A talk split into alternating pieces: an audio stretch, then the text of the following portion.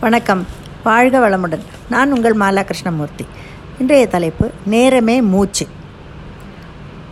Time and tide waits for none என்பார்கள். காலத்தே பயிர் செய். காலமும் நேரமும் பொன் போன்றது. இதெல்லாம் நமக்கு நம்மளோ நம் நேரத்தை எப்படி பயன்படுத்துகிறோம் என்பதை பொறுத்தே இதற்கெல்லாம் அர்த்தம் சொல்ல முடியும். சில பேர் இருப்பார்கள் ஒரே நேரத்தில் நாலஞ்சு வேலையை சேர்ந்து செய்வார்கள். அந்த மாதிரி செய்பவர்களை நம்ம அஷ்டாவதானி என்போம். அப்படி செய்யாவிட்டாலும் நாம் எடுத்துக்கொண்ட ஒரு வேலையை நல்லபடி முழுமையாக முடித்தால் அதுவே நல்லது. நேரம் சென்று விட்டால் அந்த காலம் திரும்பி வராது. மூச்சு நின்றுவிட்டால் உயிர் திரும்பி வராது. காசு பொருள் எதை கொடுத்தும் நேரத்தை மாத்திரம் வாங்க முடியாது. நேரம் எல்லோருக்கும் பொது. பணக்காரன் பிச்சைக்காரன் என்றெல்லாம் அதற்கு தெரியாது. எல்லோருக்கும் இருப்பது இருபத்தி நாலு மணி நேரம்தான். சிலர் எப்போதும் எந்த விஷயத்தையும் தள்ளி போடுவதிலேயே குறியாக இருப்பார்கள். ஆரம்பத்தில் ஒரு வேலையை ஆரம்பிக்கும் போது இருக்கும் உற்சாகம் முடியும் வரை இல்லாது போகும். அப்படி செய்பவர்கள் நேரத்தை சரியானபடி உபயோகப்படுத்தவில்லை என்றுதான் அர்த்தம். ஐடி கம்பெனிகளில் ஒரு ப்ராஜெக்ட் ஆரம்பித்தால் அந்த ப்ராஜெக்ட் இத்தனை நேரத்துக்குள் முடிக்க வேண்டும் என்று டார்கெட் செட் பண்ணி தருவார்கள்.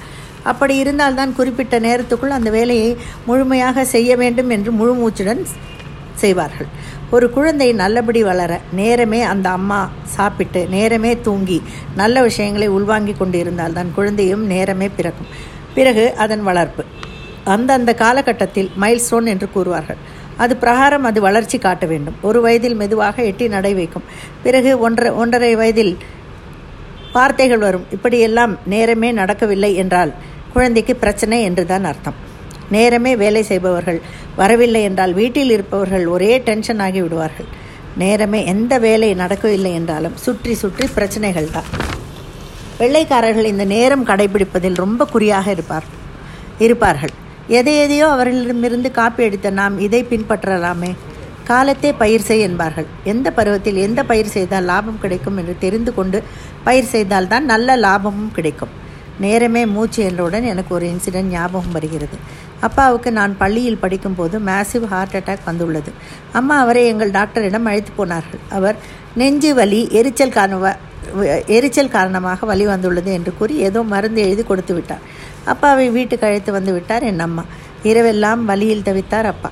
மறுநாள் எங்கள் உறவினர் வந்து தாய் தந்தையை ஆட்டோவில் மிலிட்ரி ஹாஸ்பிட்டலுக்கு அழைத்து போனார். அங்கு டாக்டர் தந்தையை தந்தைக்கு ஒரு உடனே ஒரு ஊசி போட்டார்கள்.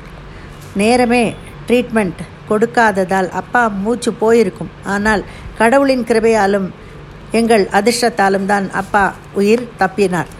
ஆனால் தாமதமாக வந்ததால் அம்மாவுக்கு டாக்டரிடமிருந்து சரியான திட்டு. இதுபோல நேரமே டாக்டரிடம் செல்லாமல் பலர் தங்கள் இன்னுயிரை விட்டிருக்கிறார்கள். இதை தவிர்க்கலாமே.